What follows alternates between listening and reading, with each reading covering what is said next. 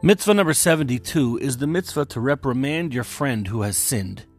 As caring Jews, if we observe someone we know doing wrong, it should pain us for two reasons. First, the mere fact that the evil has been committed is a dishonor to Hashem, and as loyal soldiers of our Creator, that alone is painful.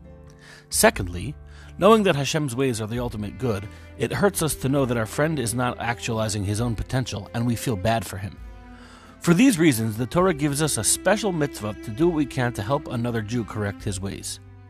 The verse is clear that we only have a mitzvah to say something if there is a probability that our friend will take our words to heart. That being said, you'd be surprised how much a caring, thoughtful comment can accomplish.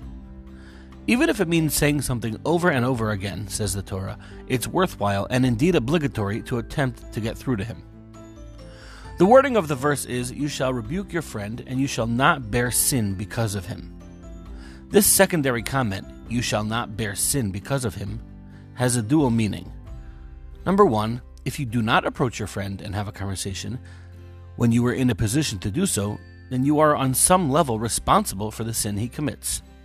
Number two, it also means that you should be, make sure to rebuke him in a way that will not cause you to bear your own sin because of the rebuke i.e., don't embarrass him in public, and don't use methods or words that are too harsh.